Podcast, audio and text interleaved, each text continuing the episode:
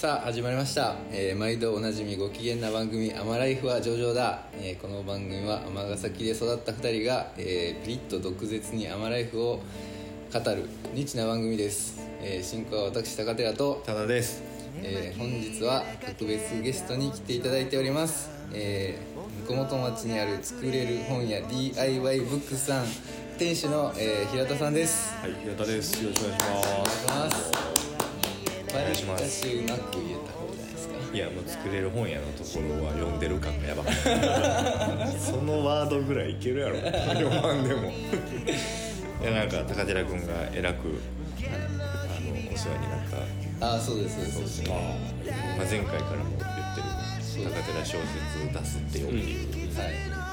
ここ2回ぐらいその話しかしてないんですけどあの平田さんには年末ぐらいからも大変お世話にいやいやいやなったんですけど使っていただいてええーあのリソグラフって何ぞやっていうところから始めてで1月の14日に今回の文学フリマがなんで笑うんですかありまして。ありましてであのっていう話を平田さんから、まあ、あの12月あありますよっていうのを。そうですね、ありますよっていうのを12月頭ぐらいにしてでまあ出ませんかっていうようなお誘いをいただいてですね。であの、まあ、この機会を逃すことはないなと思ってでまあもともと小説家になりたいという夢もあり自費出版してみたいという夢もあってちょっと挑戦させていただいたという。いやそうですね。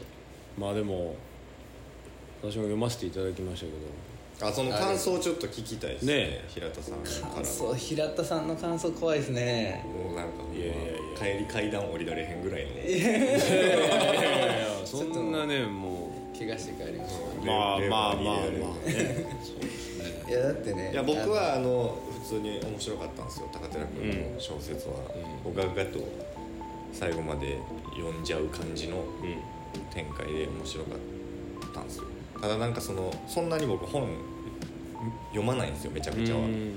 だからその浅いんですよねか思考が本に対して。いやいやなんかそれをこうちゃんと本読んでる人とかがフラットに見たらどういう印象なのかっていうのは結構気になる。なるほでもちょっと前提でうん。あれなんですけど、はいはい平田さんあの早稲田大学第一文学部。どはい。何やねんそれ。ダサいななんと僕が敬愛するあの村上春樹と同じ。あそうなんや、はい。まあそうですね。同じキャンパス、まあ、フランス文学選手、まあ、彼は確か演劇映像だったと思うんですけど。ああそうなんですねはいはい。彼とか言ってて なんか嫌ですね。いやいやいや。僕が尊敬してやまない村上春樹と同じ大学の文学部ということで。いやそれだけです。まあでも高寺君もカズレーザーと一緒やん。カズレーザーと同じ同志社大学。それもすごい。経済学部。何やろ？やめと経済新島城と一緒ですあそうです。あー。そうです新島城っていうワードがパッて出てくる人ってなかなかおらんから。いないですね。あれでしょあの福沢さんでしょ？え？あ違いましたっけ？ああこれはあそっか。あれ？違う。大チョンボ。大チョンボあれですよ。そっち？系を大熊大熊さんのあ大熊さんの方でした、しげちゃんのまあ同じようなもんですよもうそこら辺も大体も昔の人百何十年前の。昔の人っていうのでそうです一緒くたり一緒ですして。明治維新のはい豪傑たちが、もうすごかったっていうことだけでそうそうそう。それで昔の人は偉かった。尊敬してるっていうだけでそれだけ。大チョンボでした。いやまあだから、まあ、私はね、まあ、別にどうこうないんですけど本は好きでいろいろ読ませていただく中であとまあ編集の仕事もしたりしてる中で高寺さんの小説。まあでも普通にね内容としても普通にスッと最後まで読んで、面白かったっていうところとこれは高寺さんにも直接言ったんですけどあの比喩の表現とかがすごいね綺麗うまいなっていうのとそれはめちゃめちゃ褒めとい。たわやっぱりなんか文章の基本的に文末とかがやっぱり「なんとかでしたなんとかでした」ってこうつながるのってあんまり美しくないし詰まっちゃうんですよね読んでて。だけど高寺さんそこをうまくちゃんと変えてあるんですよ。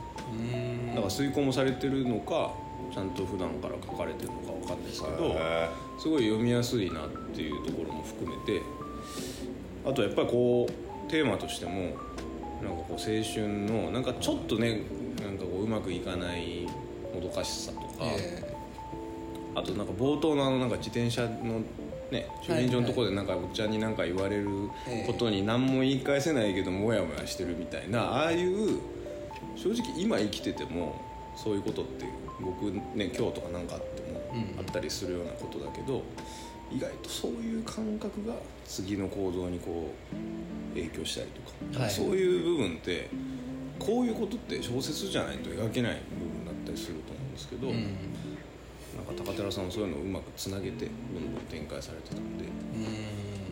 いや普通にすごいなと思いました、はありがとうございます。い、いえ。い口元にやけてにやけてにやけにやけ何よりやっぱりあのか完結？やっぱ書き切るってことがやっぱすごいことだと思うしでちゃんとまとまってたんでそれが。すごいなって本当に思いました。でもやっぱりおっしゃる通り苦労しますよね、あの、うん、なんかうまいことこういやもう今日はだその談義していただいていやその一番かなと思う。やっぱパズルがうまいことあの完成しないといけないじゃないですか。そね。それがやっぱなんか自分的に納得いかないとなんか永遠にこうなんかうん。あ合わないパズルになっちゃうんですよ、うん。まあ、1個でもちょっと間違ってたら気持ち悪いしでなんか結構整合性をつけるのとかなんか組み立てるのとかって基本的に僕ロジカルじゃないんで、めっちゃ苦手なんですけあどそこが一番苦手なんですよ。でも確かにその文章の流れとかってその平田さんもなんかいつもどう意識されてるのかめっちゃ気になってるんですけど。あれ。なんか、うん。あのなんだろう雪国とか読んでても、はい。めっちゃ文章短くて、はい。なんか何々だった何々だった何々だったみたいなのでずっとうん進む小説もあれば、うん一文むっちゃ長い小説もうんうんあったりするしでなんかやっぱその物語に合った文体もあるし、うん。そのなんかもう多種多様すぎて、そうですよね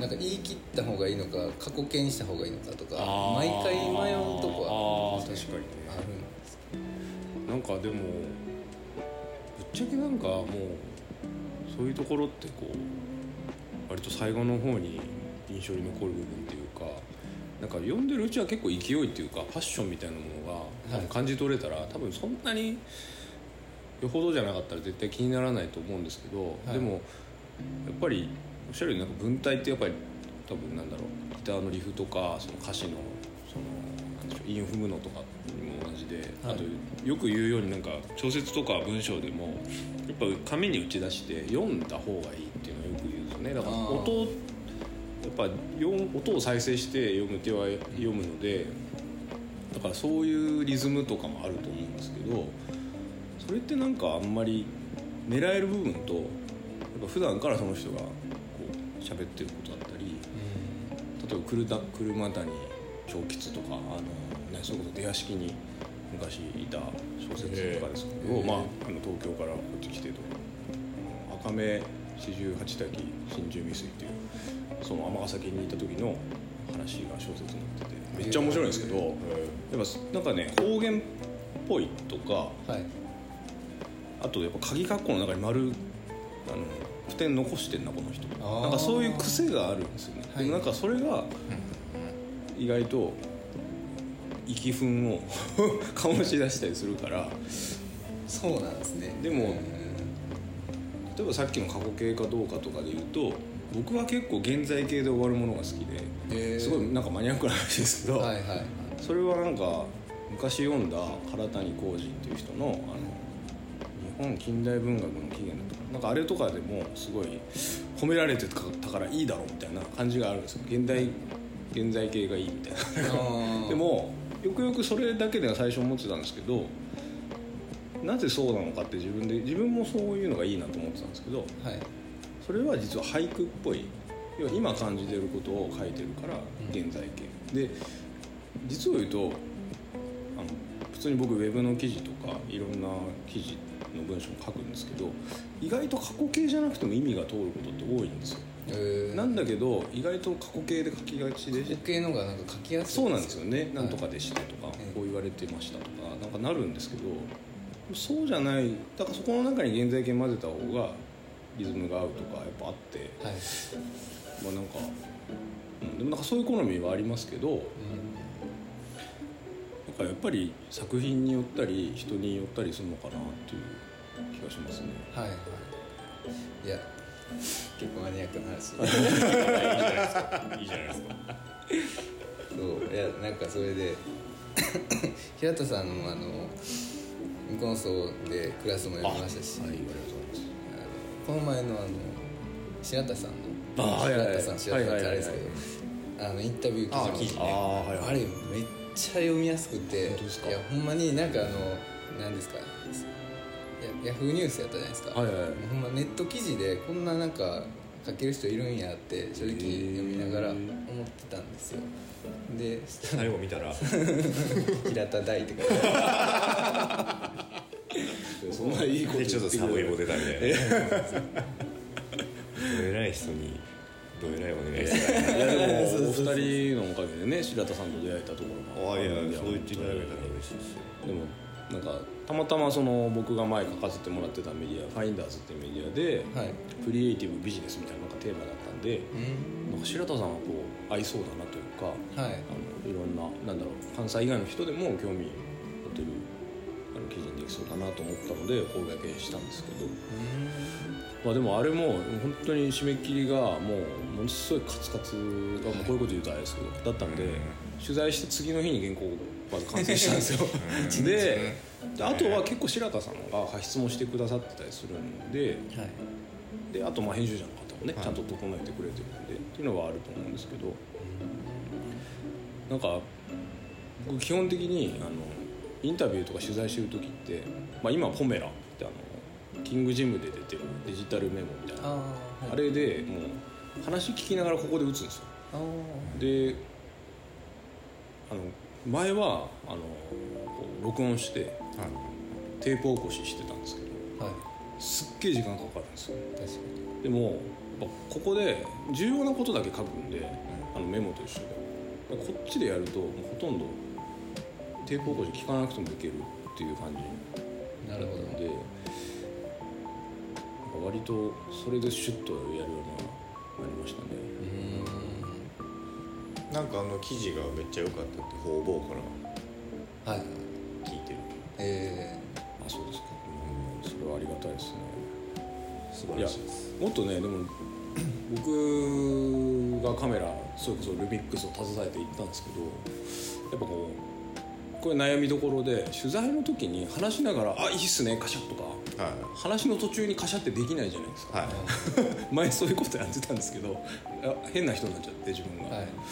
話がねこう星オールみたいになっちゃうんでやっぱり話してる時にめっちゃいい表情してたりするけどそれは後から撮るってなるんであの白田さんのなんか屋上の写真がすごい良かったんですよ、はいでもあんま屋上で話してなくてなんか大体ろくろをこうこねてる写真とかがこはう出るじゃないですか。ウェブの記事とかで。はい。ああいうのがなかなか撮れない一人いわゆるカメライターというかカメラマンとライター一緒にやる案件だとなんかそういうジレンマがあって、はい。もっとあの魅力をそっちは写真の方ですからね、引き出したかったっていう。そういう思いがありますね。え写真のテク全くないんで。ー、いやいやいやいや。いカメラマン知ってますけあど本当ですか？そうですよね。そうなんですよ。そうなんですよ。ただエミヤっていうね。そうねそうそう自然ないや本当に上手人物を撮らすと結構上手で。不思議でしたよね。なんかあの畑野さんでしたっけ？はいカメラマンの。はい。もうやっぱりこう構えてカメラを構えて撮りますよの写真はあんまり良くないですよって言って。てうん。だから多分インタビューしててこう熱中して何かをこう説明してる時とかの感じが多分本その人となりがパッションがそうなんですよ。出るんやと思う確かに僕も結構まあ自分も含めてですけどやっぱり予算があってもうカメラマンさんと一緒に横について撮ってくださる時ってやっぱあこう撮るんやみたいな。あそうこの表情を撮ってほしかったんだみたいなのが結構あってやっぱ本当に持ちは持ちやだなっていうのがありますね。うん。あと多分カメラもそうだしあ話もそうですよね。あの番組とかもそうだと思うんですけど結構いいいいっていうかねディレクターさんとかによってはこうテレビ番組とかでも一回撮ってからちょっと数分数十分はカメラ回しとくみたいな人いますよね。だからなんかリラックスして緊張が解けた後のはいはいはこうアフタートークの方が良かったりすいいるからやめっちゃわかります。ありますよね。なんかロケとかでもそうそうですよね。なんかあの一般の人にインタビューしてて、はい。はいその後ダラダラって喋った時の方が面白いのが撮れるそうなんですよだからほんまは「アマライフは上々だ」もこの撮り終わった後の多田さんと1時間ぐらいダラダラしてうだうだうだうだ。話の方がまあちょっと本質的な話をね。いやでもあれは分かります。だからあの言論っていう会社やってるあの東博樹さんっていいじゃないですか、はいあの思想家の。あ本当ですか？五反田でそういう言論カフェっていうもともとその思想家で批評家なんですけどそういう会社もやってそのトークができるこうカフェ。でそれで配信とかしてたりするんですけど結構ね夕方始まってもう終電なくなるぐらいまで話すんですよ。例えばそのへーなんだろう最近、まあ、例えば「新エヴァンゲリオン」が出たら、まあ、それをひたすら語るとかねそんなやっててなんかそれなんかで読んだんですけど東さんが2時間とか超えないと面白くならない 向こう側にいやいやでもなんかそれは確かにしんどいけどなんかそのぐらい話さないとまあなんだろう、まあ、僕の思うのはその筋肉をほぐすじゃないけどね温まってきて。っいやめっちゃわかていります。うねなんかそういうことを言っててそれはあんのかなっていう、お互いその建前の話をするのに多分12時間かかるんじゃないかそうそうそうそうじゃれ合いみたいなね、はい。こうなんかお互いの確認し,、ええ。てっていうところで結構そうですね。物事って終わりがちな気がしますけどね。でも多分それってあのこれ話そうっていうのが頭にあったのを出し切ってからじゃないと分かんないと思うよ。わかります。はい最初にもうここれ言ってこれ言ってってこう段取りされてるもんってやっぱりいやあんまり面白くないんやそれはそうそれはそれがなくなってからがこう見せ場やねうんそう。です、いやそれはめっちゃわかる。だから僕も関西来てからなんですよ。こう人にインタビューする仕事とか。ああそうなんですか？はい。だからそれまで僕本当ウェブディレクターとかどっちかっていうと裏方の仕事で編集とかライティングもやってはいたんですけどそういう取材とかは本当こっち来てからででもなんか今さっきおっしゃってたの本当わかるんですよ。ガチガチに構成練って質問聞いてでそれを求めてるインタビューイーっていうか受け側もいるんですけど、はい。はい。まあ、これで面白くなることって正直あんまりないんですよ。ね、うん。だからやっぱ脱線してる話とかそっちの方がやっぱ本質が出たりするしそうですね。会話を楽しまないことには多分なんかインタビューとしてはっていうのはありますよねはい。難しい。でもその点アマライフでいくとなんか高寺君がいろいろ今日はこうしようっていう構成を考えてきてくれるけどなんか全然それ通りにいかへん。それ面白いですよね。なんか。メモ見てんのにメモ通り喋られてそれがいいじゃないですか、うん、それはいいそもそも予定調和が通用せえへん。うんうんうんところあるよね。そうなんですよまあそれが良さなんですよ。そこが僕のこじらせ具合なんですけどね。うんいやそれは面白いと思います書いてきたものを恥ずかしくて読めない。それ面白いな。だからそれはもうほんま夜メモるなって言ってるあでもそうですよね。深夜帯にメモるなと。そうそうそう夜トリップしてるから。そうこじらせトリップしてもうてるから。もう一回朝に見た方がいいですよね。そう。夜書いて。はずってとにかく、とんでもないアイデアとかありますからね。なんで俺これでいけると思ったんやろ。そうなんですよね。ありますよね、はい。うんあるある夜は魔物が住んでますからね。まあそうですね。小説書くにはやっぱでも夜とかねあそうですか。変な変な気分なんか変ないつも変な時間に LINE してくるもんそう大抵2時3 2時時3時とかに。牛蜜時じゃないですか。そう妖怪に かと化して。る頭にロースがさしてな。そう多分僕自体が自身が妖怪になってるとあ思う。んですよね朝にねそういう作業する人がいいという人と、まあ、夜派の人もいね両方いますもんね。平田さんはどっちなんですか？僕がしばらく朝派でしたね。だから結構4時半とか5時に起きてた時期があって、そこだそこで結構なんかもうアナログで手で書いてはい。とかが多かったんですけど最近もう全然早起きもできなければ夜も9時ぐらいに寝最近ずっと体調悪そうっすね。ずっと体調悪いです。なんか波があるっていうよりは結構こう悪いところで安定してこう。そうなんですよね。やっぱりここの店去年の10月開けることになった時にその前から、まあ、正直仕事もカツカツというか、まあ、やりすぎてで多分いっぱい粉塵も吸ってなんかそれで多分喘息やらねあの副鼻腔炎原因不明の熱。印刷物によるかはい。粉塵ってことですか？いやあのここのもう DIY の DIY とあーなるほどかやっぱり工事して。うん。それをねずっとこうやってきてる人やったらいいけど急にやったらやっぱなると一定は反応しちゃうよね体が、ああなるそんなめちゃくちゃ悪いもんじゃなくても。しかももともと僕ハウスダストとかダメなんですよ。じゃあダメ。ダメなんですよ。ハウスダスト掘り起こ後してから気づきましたよ。でそうだからうち古本も一応買い取れるんですけどカビの匂いとかその古い本の匂いとかダメなんですよ。くしゃみ出ちゃうんですよ。だからこれ古本買うのはちょっと向いてねえなと思って。今のところやってないですけど。なるほどなるほまあでも今んとこあの平田さんにめっちゃいい小説の感想を高田先生褒めていただいて、はい。でまあ DIY ブックスさんの構成をちょろちょろっと聞けたんで改めてどういう店でなんかどういうあれをしてんのかをちょっと平田さんに教えてもらってもいいんじゃない？どそうですね。僕解散と普通に。まあ今の そうですね。そうですねまあいやなんかみんなが DIY ブックスさんを知ってる感じで。いやほんまですね。多分ね今のところ僕が一番知ってる可能性もあるんですよ、うん。うんリトグラフですよね、そうそう。最初はリトグラフって言ってたんですけど。石板なんですよリト石板なん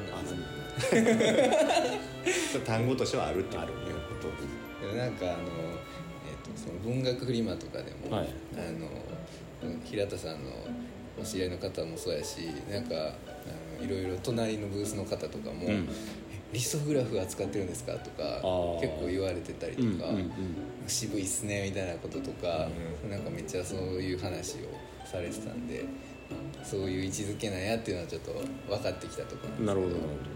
そうですね。だから理想グラフ知らない方のためにお話しするとまあ理想科学工業が出してる印刷機で後半後半印刷機後半印刷はいあの穴だから飛行の項ですね、穴穴,、はい。穴を開けて、まあ、ステンシルというか版画と一緒のだからパイナワーフさんにあるねシルクシルクスクリーンみたいな。同じ要領で仕組みは同じ。です。えなのでプリントごっこを作ってた会社なんですよね理想科はい。学、で、まあ、リトグラフっていうのは石板の印刷なんですよ。ーはい。で多分それにあのなぞらえて理想グラフってあ理想の多分理想グラフなるほど。ってるんですけど、じゃああながち間違いで間違いではないと思うん間違えですけど。てんね理想の社員の人がね違うよっつったらもう終わりなんですけど、ええ。ただやっぱり理想グラフは基本あの何がいいかっていうとその1枚をものすごいスピードで擦れるっていうその速さとあと総じて言うとコストが下がるっていうところとあとは味がある印刷はいができる、で要はあのシルクスクリーンと同じ感じなんでちょっとずれたりとかかすれが出たりするんですけど、まあ、それも味だよねって言える文化があってではい。結構正直あの小学校とか公民館に大体リソグラフって置いてあるんですけどはい。要はあの昔先生がガリバン釣りとか行ってプリント吸ってたあれの代わりみたいな感じでうん。リソグラフが、まあ、同じように同じ、ね、内容いっぱい早くすれるっていう感じで開発されたんですけど結構海外で日本のものがこう流出した時にオランダとかイギリスとかああいうところのアーティストたちがリソグラフとか言われてなんかすげえ味があっていいじゃんみたいな感じになって、はい。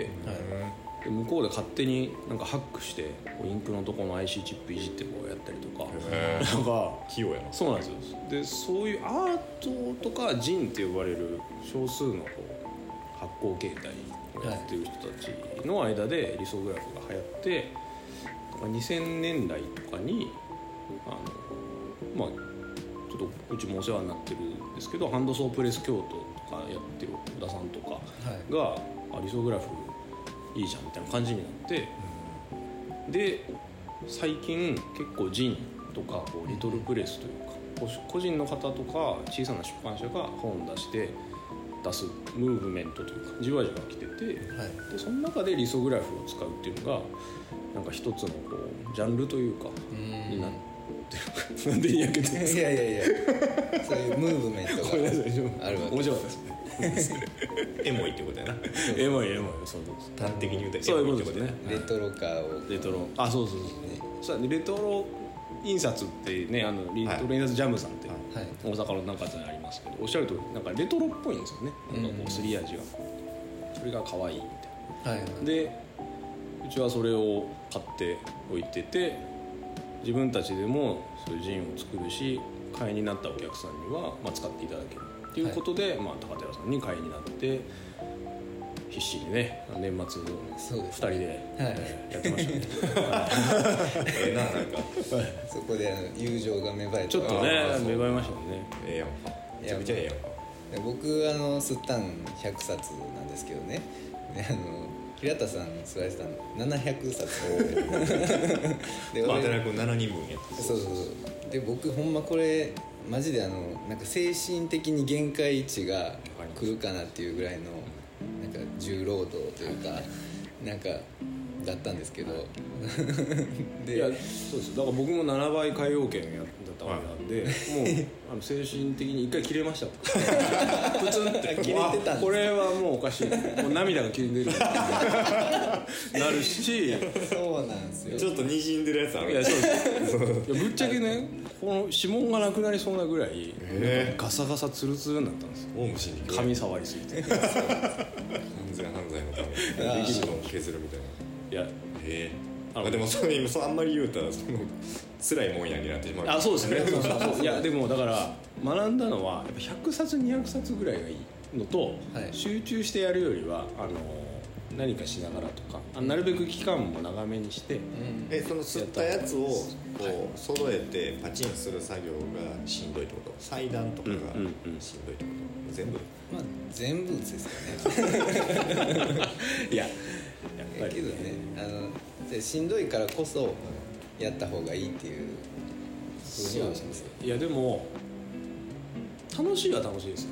特に、あの下にあるけどコロコロで今おるはいなんか置いてまし機たね。会があるんですよ、はい。なんか九州のおじいさんのそういう研究してる人になんか教えてもらって買ったんですけど、めっちゃ楽になったんですけどああいうものをやったり単純に閉じて降りて閉じるぐらいやったら楽しいですね。で裁断してそれがなんかね目の前に積んでいくとしんどいですけどただやっぱ本になる喜びというかそうですね。それはあると思いますね。出来上がった時の喜びは 半端ないんですけどまああれっすわあの僕が辛かったのは そもそもあのインデザインとかそういうあそうですね。あのそういうデータを作る。そううん作るのにまずまあゼロ知識からのはい、あの紙面組みたいなやつ。もはい。結構難しくて、ね。だからなんかそその辺でもう結構削られて、うん。で時間はないしで仕事もあるし。仕事もあるしで間に合うのかっていうのもあるし売れるんかっていうのもあるし。そう なんですよ。でもあれはほんまにいややっとうよかったですわ。いやまあね今の時代で機械で印刷して閉じてっていうのは当たり前ではい。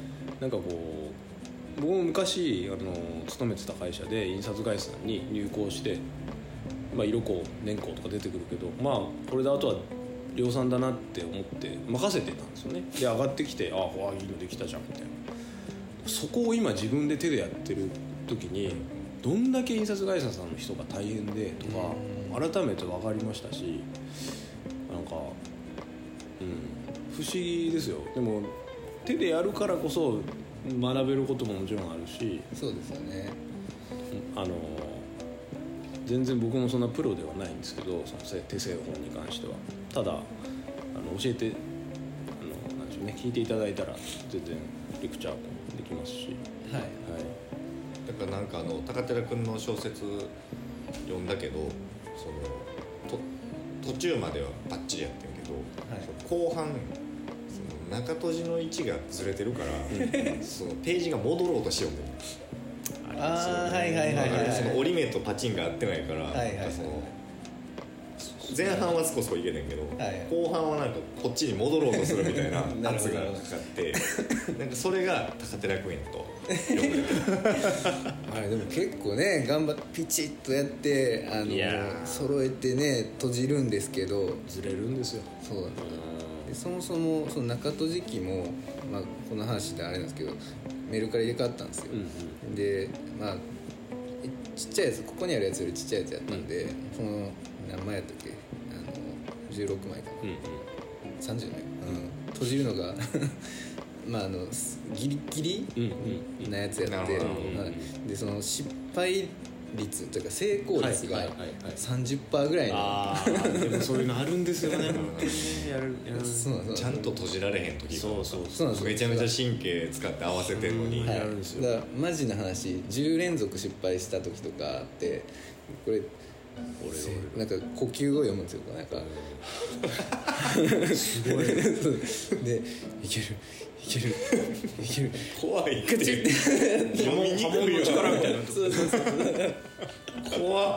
だから僕の怨念めっちゃこもってますから。あそう、はちょっとあんま家に置かんとこは。いいやいや横で置いて寝てください。家ちょっと怖いわ。なるほどな。その機材のあれもありますありますやけどそのあのーまあアマライフやせっかくやってんねんからしおりぐらい挟もうぜっつってはい。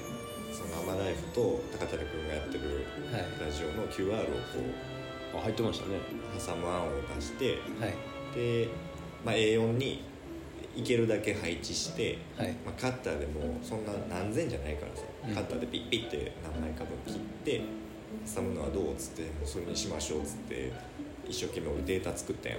はい。でなんかお客さんに高寺君の小説を販売した時に「あなんかしおり入ってますね」ってなって「あそれアマライフっていうラジオこう」っつってなんかそのしおりにトンボの線がめっちゃ出てたと。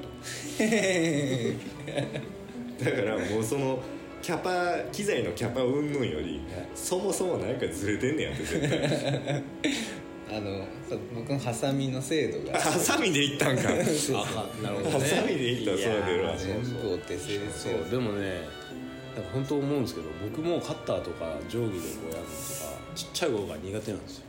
やっぱ向き不向きってあると思ってて。でぶっちゃけでこう図工でも僕絵描くのはすごい得意だったんですけど、こういうなんかなんていうの道具使って正確にとかが今でもダメなんですよ、はいなるででも僕はなんか、うん、例えばお金をいただくものじゃんっていうの確かに声もあるのはその通りなんですよ。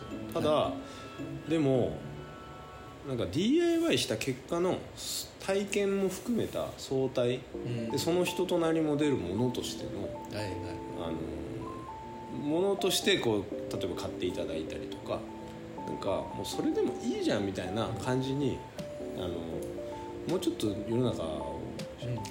自分が生きやすいから。っていうかねでもなんかいねやそれはめっちゃ思いますよ。ねありますそれがその空気が世界中に充満したら戦争なくなるって。そうなんですよ。そうそんぐらい許そうやってあらしいねで特に日本はなんか。パッケージとか気にしすぎるいやそうなんですよところもありますね。でもあのやっぱ僕結構昔から僕多分2000何分何年かな。なんか僕急に思いついて昔コミケに出たことあるんですよ。全然行ったことないんですよ。なんですけどなんかそのたまたま知り合った友達年下の友達と話してた時に話してたテーマがあこれなんか本作れそうじゃないって話になって、いやなんかコミケとかいうのがあるから出ようみたいになってでもねすごいじゃないですか。もう50万人とか来るね、まあ、一番のイベントオタクのもう聖地のね祭典とか、でも最初50冊持ってったんですよ。もう部数がどうかも分かんない。はい。でも行ったら完売したんですよ。全然初めてだったんですけど。す50部ってでも多くないかもしれないんだけど実は結構ああいうイベントで50部はけるって結構大変。はい。ただコミケは物量というか人の量が多いんで多分ありえるんだと思うんですけどただそういうことを経て思うのはやっぱこう自分で考えてこう本作ったりするのってもう普通に楽しいじゃないですか。で今でも思うんですけど要は一冊しか売れないような本だってあるわけですよそのイベントに。てか僕も出て全然売れなかったこともあるんですよ。なんか詩人を名乗ってなんか変なものを作ったりしたこともあるんですよ。えだけど今思うのはでもそれでも買ってくれた人が何人かいたんですよ。僕の謎の商品を。すっげえ感謝してるんですけど同時に思うのはめちゃくちゃレアじゃないですか。レアですね。ねそこのイベントに行って数十部しか刷られてないものを手に入れるってーはい。めっちゃリッチというかああ確かに。なんていうんかな。まあね手作りのバザーとかでも同じかもしれないですけどなんかそういう楽しみってあるんで自分がその掘り出した、うん、自分にしか受けないようなそうなんです。よ。ニッチなところ。はい、もしかしたらそこのジャンルを開発しした人がその人だけだったかもしれないけどそれにめっちゃ反応する人って世の中に多分いるんじゃないですか、そしたらここしかないっていうめっちゃブルーオーシャンというかもうものすごいニーズがあるわけじゃないですか。独断上手そうそうそうそうなんかそれが面白いいやでもそういうのをまあそのジャンルは分かんないですけどそういうのをやっぱぶつける場なんじゃないのそのそうそうそう僕のイメージ的には、確かにね。なんかそんなこう当たり障りないところを攻めてもはい。何もしゃあないやん、うん。そんなん普通の本で出版されてんねん、うん。うん。でもそれはありますね。だからその例えば次はちょっとこう気をてらったこ なんかフェチかなんう、か。うん、でそのジャンルに高寺ありっていうの。も ああいいですね。いやいいと思いますけどね。でそもそもその平田さんが出された本のねひ一つにあのヤギの飼育はいはいはいはい。めっちゃマニアックなやつもすでに出されてたんですけどね、はい。あれとかもそうですね。いやまあニーズあるんかなとは思うじゃないですか。あのヤギを飼っだから女装する時もあそうそうそうそうそう。はい。結構ヤギの機嫌によってあれやったりとか そうそうヤギが病弱やったりとか、はい。なんかそういうのと戦わなあかんけどその手法を選ぶっていうのが面白いね。でなんかあれも結構買っていかれる人がいてでなんかそのヤギの飼育のなんかそういう何コミュニティというかやってる人なんですとかいう人とかなんだろうな YouTube でなんかヤギがヤギが草食べてる映像ずっと見てるんですみたいな人とかいて。病院行った方がいいんじゃん。いや違う違う違うさっきからこういう話をしてるカウンセリング受けて違う違う違う。いやでも僕はもう平津さんのその詩人になって出してみたとかいう、その掘り起こされたくないであろう歴史も気になるけど。な黒歴史なんかいっぱいあります。本当に。でそもそも小説もね書かれてます。ああそうそうそうそう。だから分かってるんです。分かってるって言ったらあれです。けど生みの苦しみはもう十二分に理解してて。だから多分あのまあなんかやっぱね小説を書くってなんか一発当てるみたいな雰囲気あるじゃないですか、はい。人生逆転するみたいな,、うん。ななんか謎の進行がある。ありますね。確かに。だから僕も一時期なんかワードのファイルでなんかタイトル「なこれ思いついた」と思ってそのタイトルだけ書いて終わりみたいな。そういう続かないワードファイルがいっぱいあったんですよ。これ無理だなと。だから十数年放ってたんですけどはい。たまたまある時になんか書こうと思って書いてでなんか最後まで終わったんですよ。うん。やっぱそでも僕はもう正直それでもうほぼほとんど満足しちゃったんですけど結構終わらせるのがやっぱ一つのね形に完成させるっていうだけでもすごいことだなって本当に思うんでただそれやってあとなんか批評っぽい本とか出したりしてたんですけどそれ多分詩人の頃はそれより前ですね。よっぽど201213年僕がまあすごい不幸のどん底にいてで仕事も辞めて転職もいっぱいしてもうやばい時期残高がもうマイナスとかになってる時期ですねその時にフェイスブックで昔の同僚からなんか久しぶりにメールがなんか連絡が来て「今何してんですか?」って全然何もうんともすんとも何とも言ってませんみたいな感じだったんですけど平田さんはなんか詩人になると思ってたんですよみたいなこと言われて。へああじゃあ詩人やってみようかなって思って。でなんかあの写真と詩みたいなのを合わせてもやしだったらもやしの山の写真撮ってそのもやしっていう詩を書くみたいな。なんかそういうのを僕的には最果てた日より先にあのなんかそういうのやったっていうはあ。感じ。そう嘘ですけどねあのはあ。多分最果てさんもずっと前なんですけど。なんかそれめっちゃ流行りましたもんね。流行りましたよね。だけどそういうのやっててあのこれじゃあかんなって。働かなあかんなと思って。でまあ紆余曲折あって僕は。はい。この話だけでもね相当かかるんですけど、いやいや関西に来たんでね。本当に。ねそのあれですかあの 伊佐坂先生ってすごいねって。あんな年まで。来ましたね。ああんな年まえで本当にそうです。でも本当にそうですよ一握りじゃんそんなでサザエさんの隣の家でしょそうそうそう。あずっとなんかあれノリスケが編集なんですよ。ああー確かに確かに。あノリスケさん編集者？そうですよね確かに。いつもなんか言いに来てるやん先生が来てるいやでも書き続けるってことはすごいことですよ、ねえ。うん、本当にすごいこと。いやいやだからやっぱ村上春樹さんは、はい。あんな毎日1 0キロ走ってんだと思いますよ。ああですよね。体力がないとまず無理だし、うん。やっぱり体力イコール集中力って言いますもんね。やっぱ座り続けて書くってものすごい。最近集中力が全然ないね。めっちゃ悩んでんねんわかるわかるあ多分運動不足なんやな 今もうピンってきたわ。完全に運動不足やわ。本当に意外とね体力といやそれ本当にそうです。よだから僕も、あの西向こう公園とかあの大井戸公園とか向こうの層にある公園をやっぱ散歩する習慣ずっとやってたんですよ数年毎日20分ぐらい。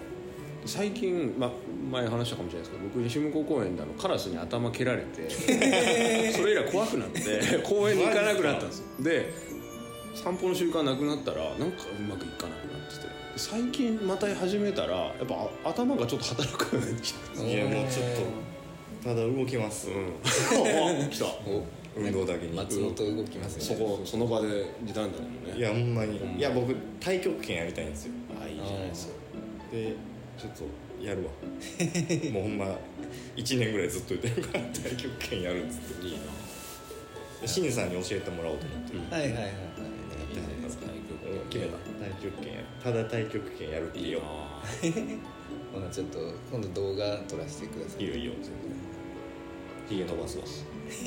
ヒゲなんだ。やっぱヒゲなんですね。顎ひげ長くないとあかんやろ太極拳確かにまあ達人っぽい雰囲気が出ますちょっとダボっとしたなんかねあのカンフー袖ビヨーンってなってるそうそうそう。決め買うよアマゾンうん。ぜひちょっとドラゴンボールが上に乗った帽子みたいなの買うわああいい。決めたでもやっぱ全然話違いますけどなんかそういうストストゼロじゃないや。ストゼロとかスト2の中であのなんかゲンゲンっていうキャラでじいさん。多分ねあ後々出てくるんですよ。白ひげの。で細かいこと言うとあのチュンリーの技にしゃがみ強キックにあれ原電暗殺中っていう技なんですけどへー。その原電の弦はその めっちゃマニアックですけどその弦確か弦なんですけどそのそいつがなんかこう要はこうこいつですか？はい。紫のこうこういうはあはあはなんか相手の動きに合わせて受け流したりとか、はいはいはい。なんかちょっと細かいいやらしい動きするんですよ。でもなんかちょっと気候とかなんかはい。はい太極拳っぽいんですよ。そうでもなんかそういうのに憧れってちょっとないですか？いや僕それが決定的に憧れてるのはやっぱ時っすね、あ時ああでもそうか。間宮さんこういう戦い方もあるんです。見てなさいって言って何ジョジョ？違うよ。何？北斗の拳。ああの殴り合いの中でそうですね。時は相手の力を使ってやっつけるシーンがあって。そうなんですよなんかそれにめっちゃ憧れたっすね。なんか。空気投げとかもめっちゃ憧れるんです なんか相手の力利用してめっちゃ強いみたいな。なんか最終的にそこにたどり着きたい欲求ってなんかありますね ありますね、うん、なんいや何の武道も何もしてないけどまあ太極拳はほんまあのただの体操剣で 大事ですよねやっぱ体操でね。昔は武道やってんけどうん。ななんかいろんな武武道がガッチャンコされて中国がみんな健康になろうっつって取りまとめたのが太極拳あそう。軟軟式っていうのがあって。でみんな中国人こう公園でやってはる。あー。ヨガ的なのですか？ヨガとか言われたらなえるわ。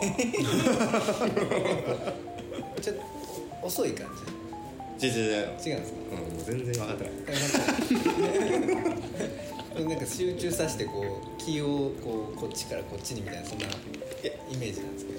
全然じゃじゃまあなんか体のあれやろな。表面で見た動きと多分実際やった時の動きの差を感じるのが大事だと思うね。あなんか手動かしように見えるけど実は肩甲骨動かしてる意識やったりする。あはいそれが俺大事なんちゃうかと思ってるあーでで手動かすとこ柔らかく見えへんみたいな、うん。この根元の部分を動かすと手先が柔らかく見えるみたいな、ーはいい。やそれをちょっと学びたいのよシンさんから。えー。いやそれでもすごい本質的ですよ。ねでも本当に何やったかな。いやでも仕事の時の姿勢でもそうでこうタイピングしてるじゃないですか、はいまあ、これやっぱここ手し手とか指しか動かないじゃないですか。はい。だからまあ僕あの皆さん見ていただくお店に来た方は見ていただくと、まあ、変なキーボードでやってるんですけどね。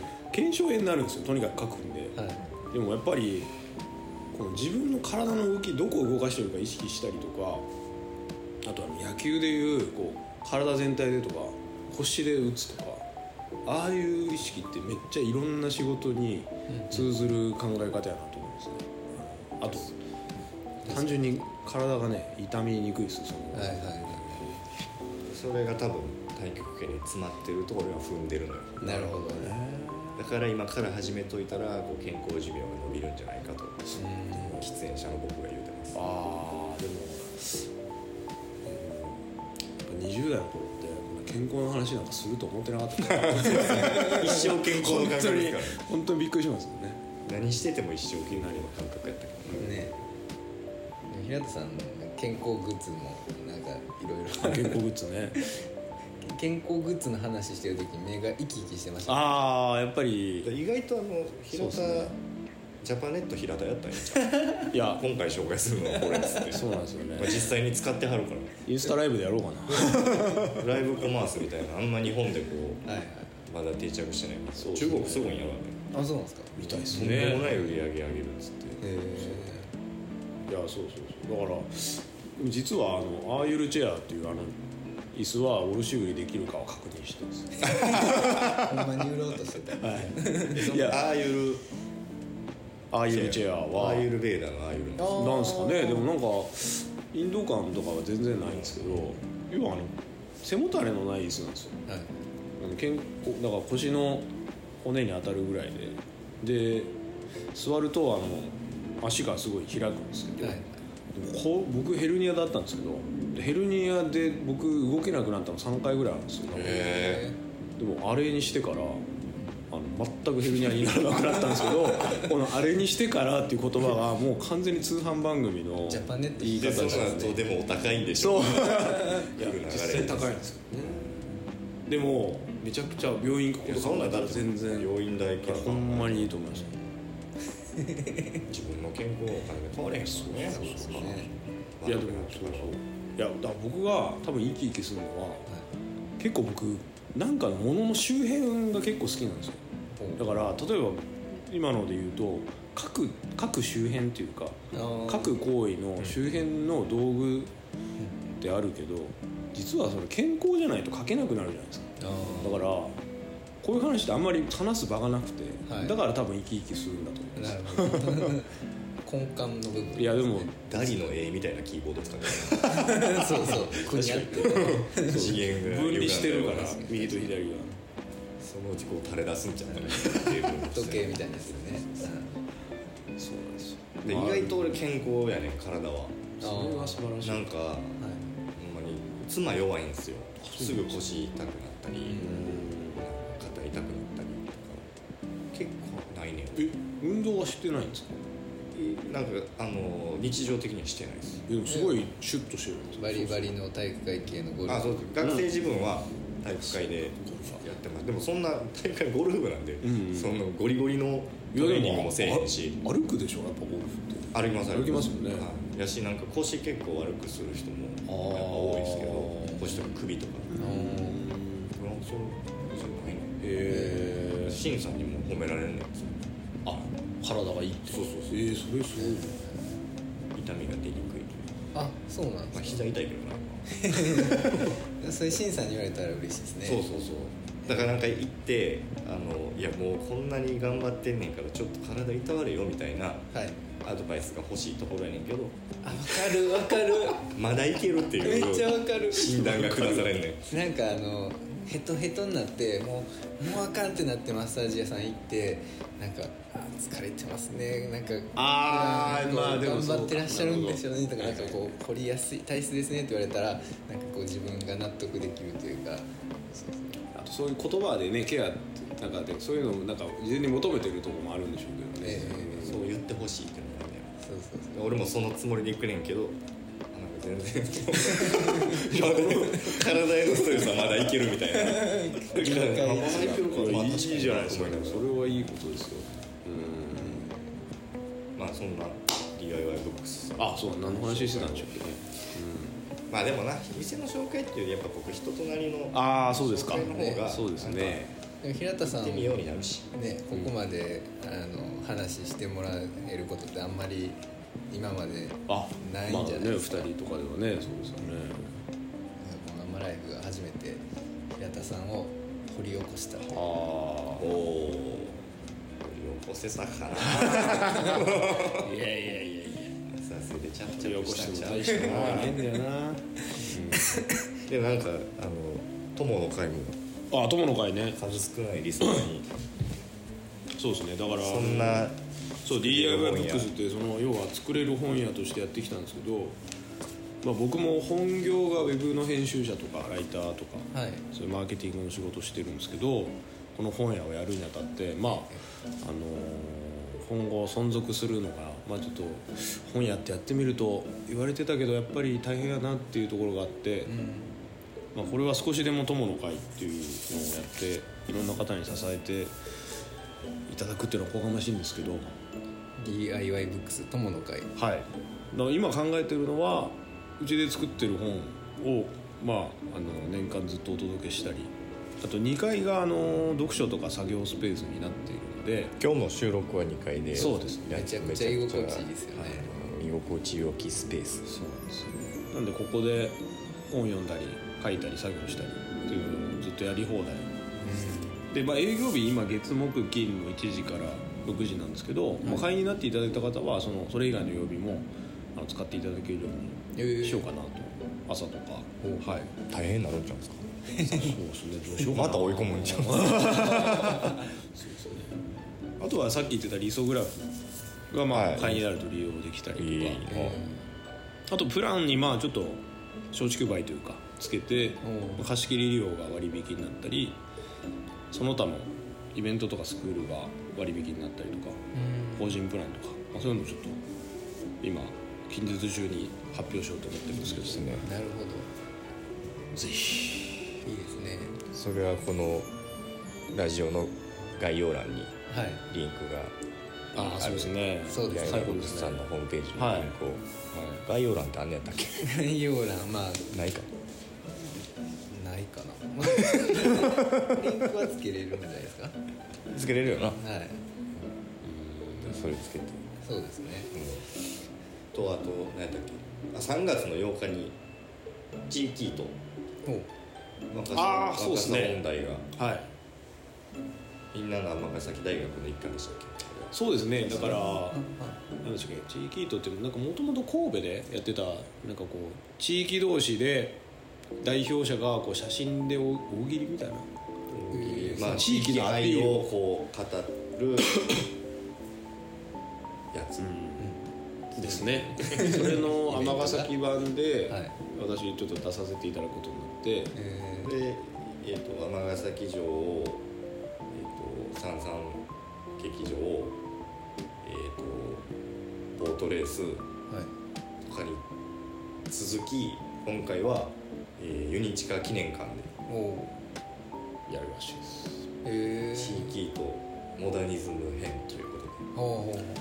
もうやばいっす この間金さんも言ったけどあの打ち合わせの場でモダニズムっていうそうそうそう。あのお題は決まってんねんけど、まあ、はい。どういう写真を撮ってくるかっていうどういう写真で地域会を語るかっていう、まあ、さらに細かいお題をみんなで出し合おうぜっていう編集会議があってまあ、それに参加させてもらったけどはい。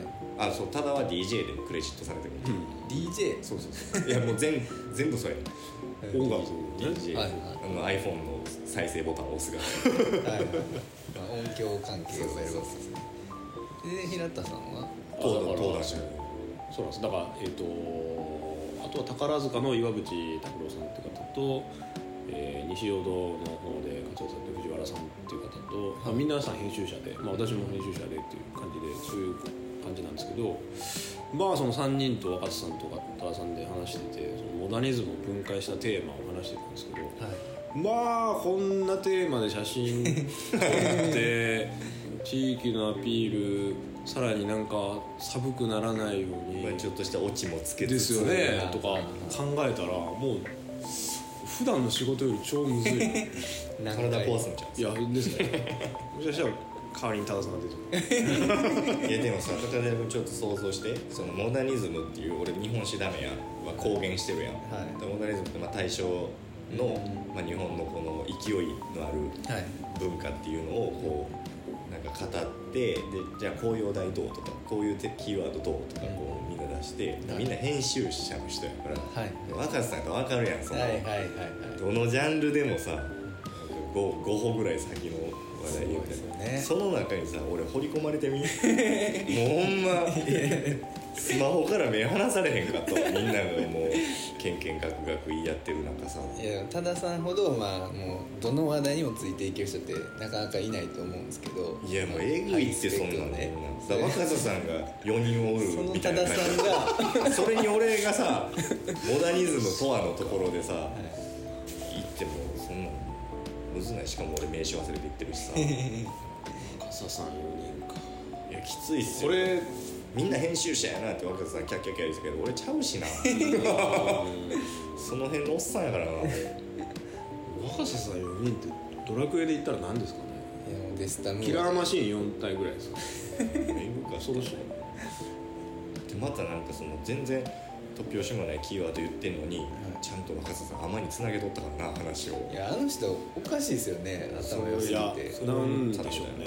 AI なん。ですかねなんでしょうね尼崎。長崎の松岡聖子いやでも本当にそうですよね。なんか頭の回転も速ければ人柄もよく。そう。で楽しいし。面白い。そうそう。こんな僕にもちゃんと話題を振ってくれて、キャッキャッつって。ね。取り繕わしてくれて。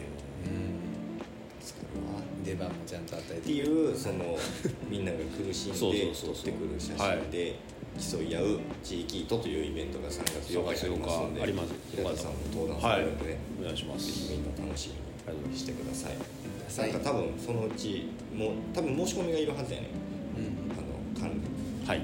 参加するには。そうそうそうそう、はいはい。だからそれも案内が出ると思うんでうん。チェックイットアウトチェックイラー。いいですね平田さん失笑っていう。いやいつもこんなノリなんだなと。思ってなんか時間があればねもう好きな本の話とかいやそうですね。いやいや全然。永遠としたいんですけどね、い。やみんな家庭ありますし。えーほんまですね。そうそうそう。なんですよ。そうそうこんなんで HP 削ってる場合じゃないほんまですいやでもまたぜひお話しさせてください。そうですよね。もうこちらこそですよがちょっと言いたいのは、うん言うて言うて。ジンっていうものを知らなかったんですよ、はいはいはいはい。でなマガジンから来てるんですよね、はいはいはい。でなんかまあどんな人でもやっぱりこだわりとか、うん。なんか好きなものってあるじゃないですかね、はい。で 人には話せないようなやっぱ、まあ、小さいことでも、なんかそういうのを形にできるようなか媒体、うん。ででそれをしかもなんか文学フリマとかでも売れるような,、うん。なんか文化とかもできてきててなんかすごいいい社会いいなんか文化やなと思うんですそうですね。いや何を言ってんですか おい。でもほんまに。でも人でも僕はさっきいろいろ言ったように黒歴史いっぱいありますけど僕実を言うと人生で何回もへこんでんですよ、はい。でもその度にへこんだ時にジンを作ってたことに後で気づいたんですよでその度に結構突破してきててっていうかまあなんか気分が上がったりしてたんですよ。だからやっぱり表現したりでなるべくこんな程度でってものでいいので、はい。やっぱ出すのが僕は一番いいと思ってて、あのーなんかそれを僕町の人にいっぱいやってほしいなと思ってるんですよ。お子さんも含めて、ね。こう生活してる方に。でそういうまあ印刷もできますしうちにそういう本を置いてもらってもいいしなんかこう気軽にブログとかツイッターとかで発信できるようになったっていうけどはい。気軽に本を作るところにまで来てないじゃないですか、ええ。だけど作ろうと思ったら別にホチキスで閉じたら本になるんでえでそういうのをみんなで見る。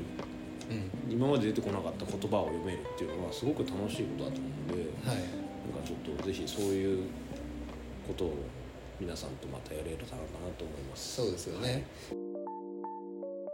身削って命削って何かするって言ってるやん。はい。でも時間1秒1秒経つことに命は削られていってるからね。そうですね。すでにね。それはそう。だからそんなに頑張らんでいいんやと思うよ、うんほんまにそう。あの駐車場の猫に餌やりながら思って。最近もう餌やりだしてもうてんねん。ごめん。ああアイナーフの前の駐車場の猫に。仲良くなっちゃっもうすぐ連れて帰るかもしいやれない。連れて帰らへんあかんけど。その意思がいつまで続くかやね。可愛いわあの子、うん、初めて泣きた名前つけたらもう終わりですね名前つけて終わりですね。あいつっていう。お前。お前とあいつ。いや可愛いかお前今日またそこおったんかっつって。ななんか泣き音ね。泣き声聞かしてきよって。せこいわ。今まで一回も泣き声聞いたことなかったの山の不動が子犬触って目覚めたみたいな感じになる。いつかなるで多分。えジョジョですかあれですかさっきから分かんないやつは一言目に「ジョジョ」っていうなんかまあでもなんか分かりますよ分か？ります結構持ってくるんですよジョジョのネタはでこの名前もベッシーっていう。つけてるぐらいななんですかそらあのジョジョのキャラクターの。え？ベッシーっていう。れな何部ですか？第5部のあのプロシュートの兄って言ってベッシーにあーあ乗ってるやつで。あいつあのこんちょっと。最初そうそうそうモヒカあンの、のー、あれだ。リクームみたいな。あそうですねはい、ドラゴンボールああの銀の。話。いやよかったい。や僕もはい。高寺さんみたいな感じだったんで、はい。一一時期勉強しようと思ってジョジョを最初から全部読んだんですよ。そう言っちゃったんですそれでなんかついていける今日そうやこれもう時間があれやからもうあれやけど、い言おう思ってたのはもう「ワンピースダメ派2人やから。ああそれでちょっとバトルしなあかんかったの。あはいこういう機会やはいはいあなんなら僕と若狭さんは村上春樹ダメ派なんで。あマジですか？若狭さん。いや結構好きなとこあるんですけどねはいはいはい。それ今度話は面白いかもしれないね村上春樹のいや「ワンピースはちょっとねそうね。もう多分言い過ぎちゃうぐらいなことワンピースに名言なんかあるかいって言うてあるわって言った時の高寺君がマライフの中で一番反応早かったからなすごい俺は名言なんかそれは盛り上がりそうですね。えでもそれやろうかも僕とその平田さんでも 共通点はいやお 多いんですよ。だから本棚ね見させていただいてもやっぱメメゾン一国からレベル E からですね。であの藤子不二雄 A とか、いやこれめちゃくちゃ話合うわとなるほどなるほど。思ってた矢先に村上春樹アンチでしたと。いや違う違うあんあたじゃないまで言ってないやん。そんないやただ、そう高寺さんほどその多分読み込めてないっていうそういうことです。大人な対応していただきましたじゃあ次回は「ワンピース。はい。そうですね春樹ではい殴り合うっていう。殴り合うああぜひぜひ。いやもっと話したいですけどね。そうですね。しましょう。残念ながら。それぞれプレゼン持ってきて。はいそれはありですね。そうですね。いやそれはで多田さんにちょっとジャッジしてうんいただいてじゃあすうん。終わりましたじゃあ次回もちょっと、はい。すいませんですけど。まあ、この辺で今日はおはい。開きとしましょうか、ありがとうございました。ありがとうございましありがとうございますわざわざすいません。たはい。あのまたちょっと今後ともよろしくお願いします,、ますありがとうございましたありがとうございました。さようなら。さよなら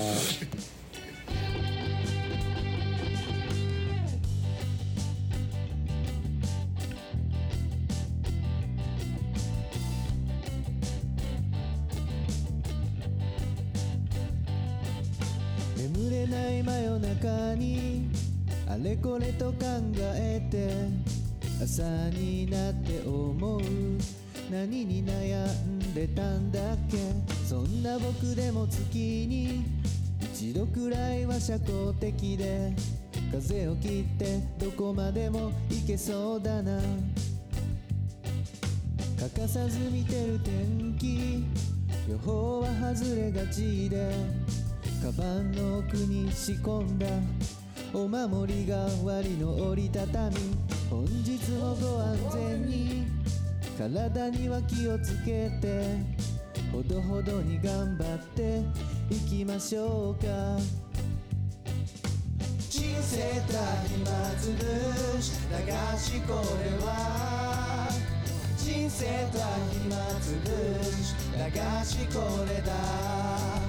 前向きに吐いた言葉通りま人生た暇つぶし流しこれだ。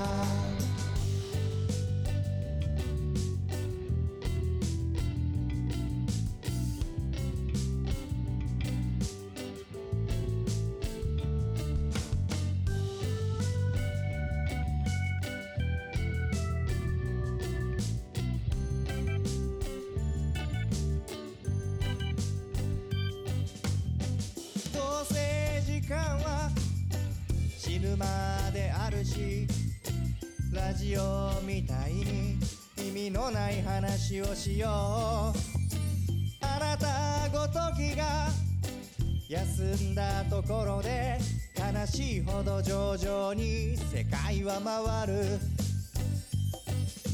人生た暇つぶし流しこれは。人生と暇つぶし流しこれだ。葉取ります。人生と暇つぶし流しこれだ。